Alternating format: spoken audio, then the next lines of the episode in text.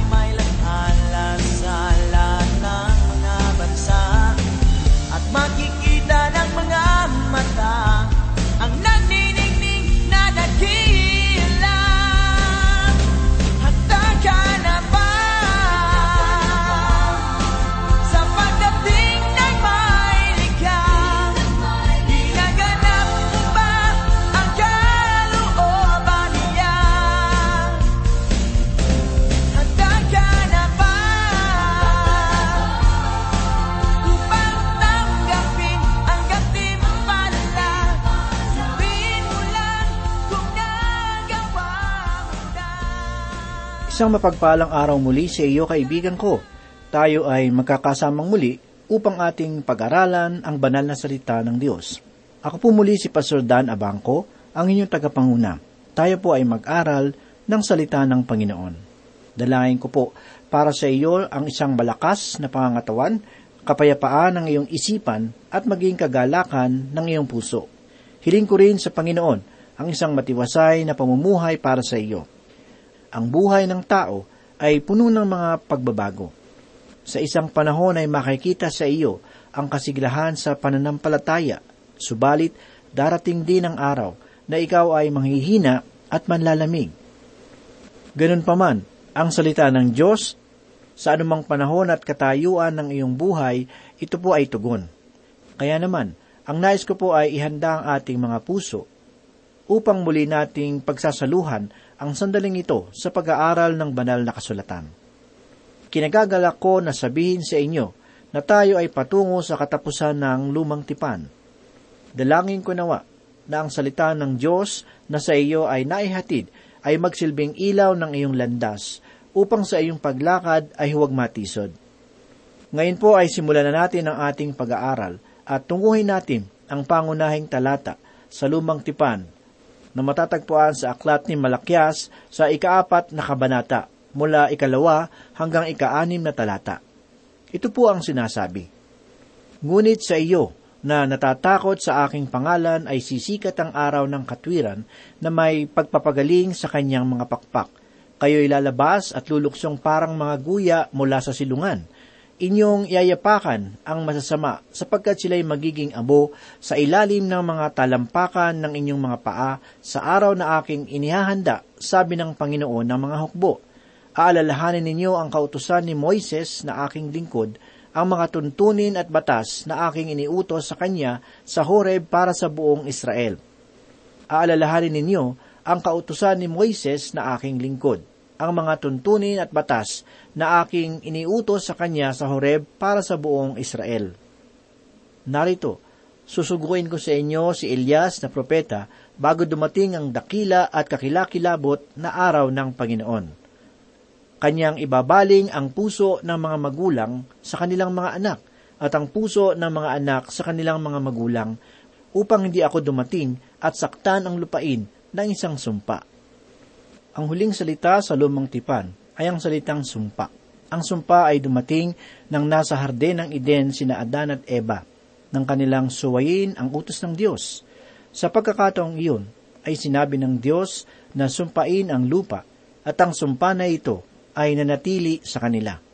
Ang sumpa ay ang kasalanan, at ito ay hindi maaalis hanggang ang Panginoon ay magbabalik muli dito sa lupa. Magpahanggang ngayon, ito ay nananatili sa sambahayan ng tao. Tingnan mo na lamang ang iyong sarili upang makita mo at mapatunayan ang katotohanan ito. Kung sa lugar na iyong kinalalagyan ngayon ay walang suliranin dulot ng peste, mga bukbok o anumang mga insekto na kumakain sa kung anumang iyong itinatanim, halamang gulay man o bulaklak o kahit pa ito ay punong kahoy, ikaw ay nabubuhay na sa panahon ng sanlibong taon ng paghahari ng ating Panginoong Heso Kristo, kaibigan. At kung sa bayan na iyong tinitirhan ay walang kasalanan, sasabihin kong ikaw ay nasa panahon ng paghahari ng ating Panginoong Hesus dito sa lupa. Ito ay aking nasasabi sapagkat sa ating pagmamasid ay agad na ating nakikita ang sumpa ng kasalanan na nananatili sa buong lahi ng tao dito sa sanlibutan. Ito ay isang masakit na pagtatapos ng lumang tipan, ngunit ito naman ay isang aklat na puno ng pag-asa. Kaya naman ay aking iniisip na ang pagbibigay diin ay babalik sa pangalawang talata ng kabanata na ito. Ngunit sa inyo, na natatakot sa aking pangalan ay sisikat ang araw ng katwiran, na may pagpapagaling sa kanyang mga pakpak. Kayo'y lalabas at luluksong parang mga guya mula sa silungan. Ang lumang tipan ay hindi lamang nagtatapos ng isang sumpa, nagtatapos din naman ito ng isang pag-asa, na kahit pa ang araw ay lumubog at napakadilim ng gabi, mayroon bagong umaga na darating. Tayo ay nabubuhay sa gabi ng kasalanan na ang sanlibutan ay nababalutan ng dilim, na animoy tayo ay nasa pinakamadilim na sandali ngayon. Subalit darating ang umaga sa pagsikat ng araw ng katwiran at ang espiritual na liwanag ay tatama sa maliit natin na mundong ginagalawan. Ang araw ng katwiran na tinutukoy ay walang iba kundi ang ating Panginoong Heso Kristo. Nais kong tawagin ang inyong pansin – sa isang hindi dapat makaligtaan at sadyang napakahalagang bagay. Sa lumang tipan, si Kristo ay inilalarawan na isang araw ng katwiran. Sa bagong tipan, siya ay inilalarawan na kakaiba sa nauna.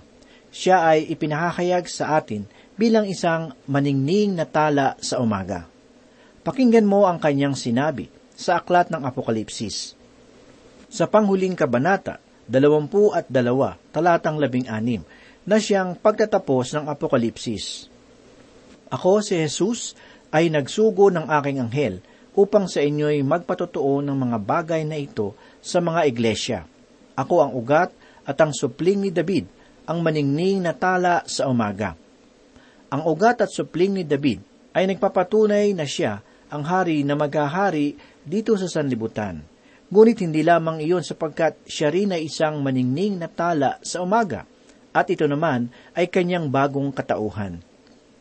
Nakakatuwang isipin na ang paningin ng tao mula pa noon ay nababaliw sa kalangitan.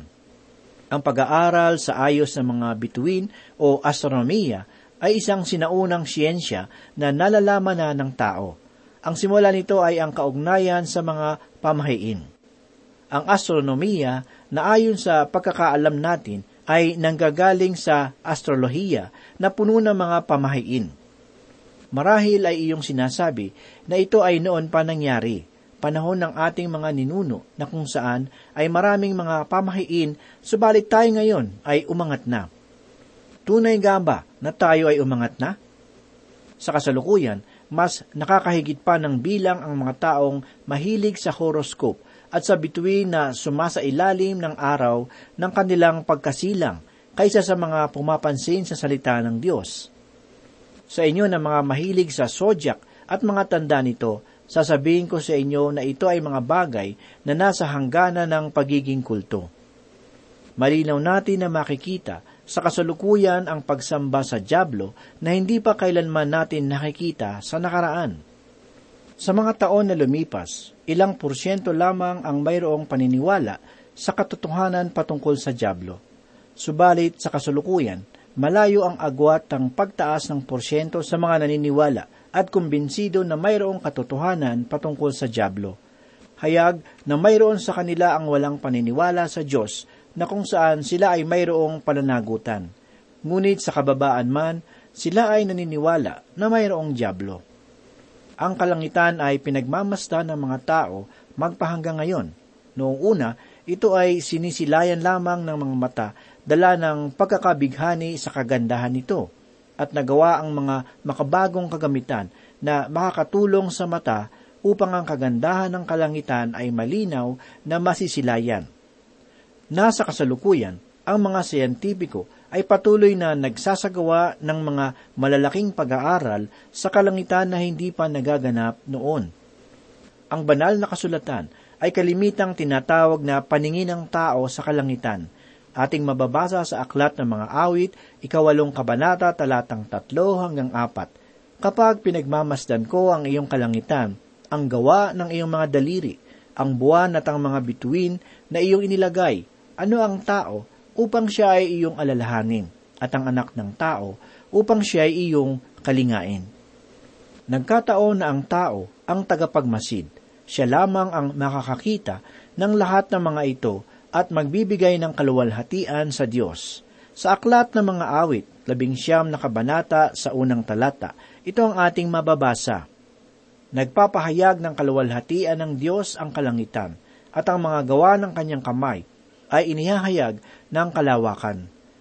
Sa aklat naman ng Henesis, ikalabing lima na kabanata, panglimang talata ay sinabi ng Diyos kay Abraham, Tumingala ka ngayon sa langit at iyong bilangin ang mga bituin kung mabibilang mo. Ang lumang tipad ay nagtatapos sa aklat ng Malakyas na sinasabihan ng Diyos ang tao na tumingala sa kalangitan at mabuti sapagkat ang tao ay sumunod at tumingala. Tinapos ni Malakyas ng isang hampas upang hindi ako dumating at saktan ang lupain ng isang sumpa. At ibinababa ang tabing bago matapos ang kwento ng tao ang dilim ang naging tabing, subalit ang palabas ay nagpatuloy at hindi pa natatapos. Nariyan sila ng mga mabubuti at sila ng mga masasama, at ang mga mabubuti ay hindi pa nagtagumpay. Sinabi ng Panginoon, tumingala ka sa kalangitan. Huwag mong ipagpaliban. Mahalaga na ito ay iyong masisilayan kaibigan. Ito ang kanyang sinabi, Ngunit sa inyo na natatakot sa aking pangalan, ay sisikat ang araw ng katwiran na may pagpapagaling sa kanyang mga pakpak. Kayo'y lalabas at luluksong parang mga guya mula sa silungan. Ito ay pangako ng Panginoon na sisikat muli ang araw. Mayroong isang awitin na nagsasabing ang mundo ay naghihintay sa pagsikat ng araw at sa aking palagay, ito ay mayroong katotohanan. Subalit ang iglesia ay naghihintay ng iba sa pagdating ni Kristo na siyang araw ng katwiran, siya ay darating mula sa silangan na tulad ng kidlat upang wakasan ang lahat ng kasamaan. Ang aklat ng lumang tipan ay mga inaasahan, subalit sa kabilang dako, wala nang nakakadismaya na aklat sa buong mundo na makahihigit pa nito kung ito ay maninindigan lamang sa kanyang sarili. Subalit itinuturo nito ang kalangitan at nagsasabi patungkol sa ating Panginoong Heso Kristo ang araw ng katwiran. Ito ay tugma na paglalarawan sa Kanya sapagkat siya ay darating upang simulan ang bagong araw at wakasan ang gabi ng kasalanan. Ang araw ng Panginoon ay darating at ang kanyang kaharian ay maitatago dito sa lupa. Ang Diyos ay tinatawag na araw sa buong lumang tipan. Pakinggan ninyo ang sinasabi ng mga awit sa ikawalumpu at apat na kabanata at ikalabing isang talata. Sapagkat ang Panginoong Diyos ay araw at kalasag, siya ay nagbibigay ng biyaya at karangalan. Walang mabuting bagay na ipagkakait ng Panginoon sa mga nagsisilakad ng matuwid. At sa aklat ni Isayas, anim na po at ikalabing siyam na talata ay ating mababasa, ang araw ay hindi na magiging iyong liwanag kapag araw, o ang buwan man ay magbibigay sa iyo ng liwanag, kundi ang Panginoon ang magiging iyong walang hanggang liwanag, at ang iyong Diyos ang iyong kaluwalhatian. O kay gandang paglalarawan sa ating Panginoon. Kung ang lumang tipan ay mga inaasahan, ang bagong tipan sa kabilang dako ay pagsasakatuparan. At ito ay nagtatapos ng pag-asa na mayroong konting pagkakaiba sa nauna. Nais ko na muling basahin sa inyo ang kamanghamanghang talatang ito na ating matatagpuan sa aklat ng Apokalipsis, ikadalawampu at dalawang kabanata, talatang labing anim. Akong si Jesus ay nagsugo ng aking anghel upang sa inyo'y magpatotoo ng mga bagay na ito sa mga iglesia. Ako ang ugat at supling ni David, ang maningning na tala sa umaga. Siya ay hindi lamang araw ng katwiran, siya rin ay maningning na tala sa umaga. Nakapagtataka na ang bagong tipan ay hindi nagsimula sa araw ng katwiran. Ang unang pagpapahayag ay naganap. Una ay sa tao na kay Sakarias. Pagkatapos ay mayroong pangako na magkakaroon ng isang tagapaghanda ng daan ng Mesiyas, si Juan na tagabautista tagapaghanda ng daan ng Mesiyas na isisilang kay Maria. At dumating ang mga mago sa Jerusalem at kanilang itinatanong nasaan siya na isinilang na hari ng mga Hudyo, sapagkat aming nakikita ang kanyang bituin sa silangan, at kami ay pumarito upang siya ay sambahin. Ang talatang ito ay ating mababasa sa aklat ni Mateo, ikalawang kabanata at pangalawang talata. Ang bituin na iyon ay hindi sa silangan, sapagkat kung ang kanilang nakita ay bituin ng silangan, mangyari na sila ay makakarating sa China. Sila na nasa silangan ay nakakita ng bituin sa kanluran, at sila ay naglakbay patungo sa kanluran. Hindi ba't nakapagtataka na ang araw ay sisikat sa silangan at ang bituin na ito ay sa kanluran? Sa anong paraan nalalaman ng mga mago ang pagparito ni Kristo sa pamamagitan ng isang bituin? Kung ating babalikan sa aklat ng mga bilang, ikadalawampu at apat na kabanata at ikalabing pito na talata, ang propeta ng mga hintil na si Balaam na taga Moab ay nagbigay ng kanyang propesiya. Aking makikita siya, ngunit hindi ngayon. Aking pagmamasdan siya, ngunit hindi sa malapit. Lalabas ang isang bituin sa Hakob, at may isang setro na lilitaw sa Israel, at dudurugin ang muog ng Moab, at lilipunin ang mga anak ng kaguluhan. Sa lahat ng pagkakataon, inihiwalay ang bituin sa setro.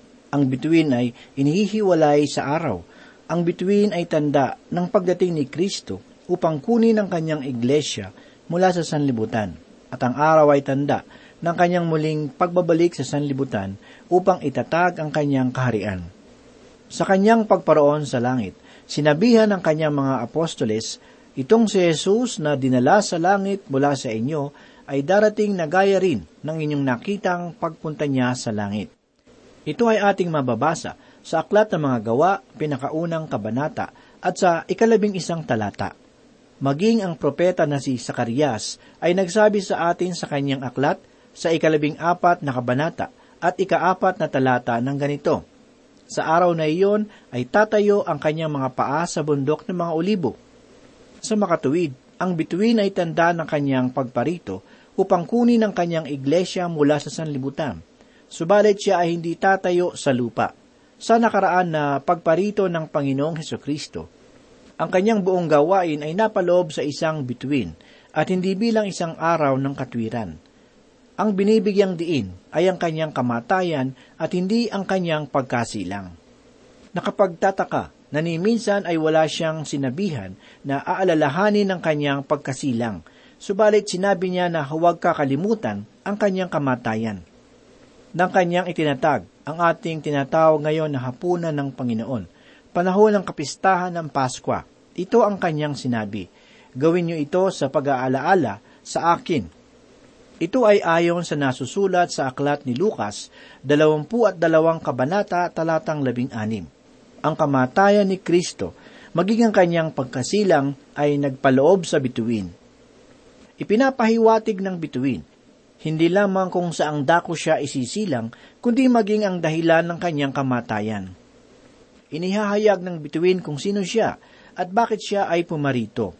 Ayon sa nakasulat sa aklat sa mga Hebreyo, ikasampung kabanata at ikapitong talata, sinasabi niya, Narito, ako'y dumating, sa balunbo ng aklat ay nasusulat tungkol sa akin. Ituturo ng bituin ang sabsaban, subalit hindi lamang iyon, kundi maging ang krus. Sinasabi nito ang katotohanan na siya ay pumarito upang pasanin ang aking mga kasalanan at ang inyong mga kasalanan doon sa krus. Noong panahon ng pangalawang digmaang pandaigdig, isang bata ang naglalakad kasama ang kanyang ama. Napapansin niya na mayroong mga bituin na bughaw sa bintana ng maraming mga bahay at bawat paglipas ng sandali ay mayroong ginto na bituin sa bintana. Isang tanda na mayroong nagbigay ng kanyang anak na lalaki upang mamatay para sa sariling bayan. Paparating ang gabi nang sila ay dumating sa isang bakanteng lote, at ang mga bituin sa kalangitan ay unti-unting nagliliwanag. At sinabi ng bata sa kanyang ama, Tingnan mo aking ama, ang Panginoon ay nagbibigay ng kanyang anak. Oo, ibinigay ng Diyos ang kanyang anak at ito ang inihahayag ng tala. Ang iyong kinabukasan ay hindi nakasalalay sa mga bituin. Hindi kahit ang kasalukuyan, kung sa kasalukuyang panahon ikaw ay nangangailangan ng tulong, mamuhay ka ng matagumpay para kay Kristo Jesus na nagsabi, ang mga bagay na ito ay sinabi ko na sa inyo upang sa akin ay magkaroon kayo ng kapayapaan. Sa sanlibutan ay naharap kayo sa pag-uusig. Ngunit lakasan ninyo ang inyong loob, dinaig ko na ang sanlibutan. Juan 16 na kabanata, talata 33. Ikaw ba ay bigo o nabibigatan at nawawalan ng pag-asa? Walang tulong na maidudulot ang mga bituin kaibigan ko. Tumingin ka kay Kristo ikaw ba ay pagod na sa mga kabiguang iyong natamo sa iyong buhay? Ikaw ba ay nalublob sa masasamang bisyo, kasinungalingan, puot at pagkagahaman sa salapi at kapangyarihan, nanlalamig at walang gana sa mga espiritual na bagay, hangad ko ang sabihin sa inyo na siya ang kasagutan. Kung sa inyong katayuan ay nawalang ka na ng pag-asa sa iyong kinabukasan, tumingin ka sa nakaraan sa isang kaganapan na nangyari dalawang libong taon na ang nakalipas, ang kamatayan ng ating Panginoong Hesus para sa akin at sa iyo na mga makasalanan. At manalig ka sa Kanya na iyong tagapagligtas. Pagkatapos ay lumingon ka sa pagsikat ng araw. Sapagkat isang araw ay magliliwanag ang magniningning na tala sa umaga ang magniningning na tala sa umaga ay magliliwanag bago ang pagsikat ng araw. Darating ang araw na iyon ay magniningning ang tala sa umaga at kanyang kukunin ang kanyang iglesia. Ito ang magiging tanda na hindi na magtatagal ay sisikat na ang araw ng katwiran. At tulad ng tala sa umaga, ang araw ng katwiran na tinutukoy ay walang iba kundi ang Panginoong Heso Kristo. Ngayoy iiwanan natin ang lumang tipan na ang pag-asa ay ang muling pagbabalik ni Kristo dito sa sanlibutan upang itatag ang kanyang kaharian. Subalit sa bagong tipan, tayo ay dapat maging tulad ng mga mago na tumitingin sa bituin. Dapat na tayo ay manatili na nakaabang sa pagliwanag ng tala ng umaga upang kunin tayo ng kanyang iglesia mula sa madilim na sanlibutan. Kumusta ang iyong paghihintay, kaibigan? Si Kristo ay darating anumang oras sa iyong buhay. Hindi mo matiyak kung kailan. Maaaring sa iyong kabataan o kaya'y sa iyong pagtanda. Subalit, walang sakuna sa taong laging handa. Alalahanin mo na ang pagsisisi ay dumarating kung kailan ay huli na ang lahat. Kung ikaw ay mayroong pag-aalinlangan sa iyong katayuan, gamitin mo ang sandaling ito upang tiyakin ang iyong kaligtasan. Si Kristo ang ating pag-asa. Sa gitna ng iyong karumihan, iniibig ka ng Diyos. Ibinigay niya si Jesus, kanyang kaisa-isang anak para sa iyo at sa akin, upang iligtas tayo mula sa ating mga kasalanan, mula sa kamatayan patungo sa pagkabuhay. Kaibigan, si Kristo ay naghihintay sa iyong paglapit. Sumampalataya ka sa Kanya at tanggapin mo siya bilang iyong tagapagligtas. Manalangin po tayo. Panginoon, muli po kami nagpupuri sa iyo at nagpapasalamat sa iyong mga salita. Muli ito po ay naging pagpapala para sa aming mga kaluluwa. Tulungan mo po kami na laging matagumpay sa aming paglakad at laging maging masunurin sa iyong mga salita. Gawin mo po kaming mabuting patotoo sa bawat tao. Ito po ang aming samod dalangin sa pangalan ni Jesus. Amen. Bawat yaman sa landas buhay ay malwalhati.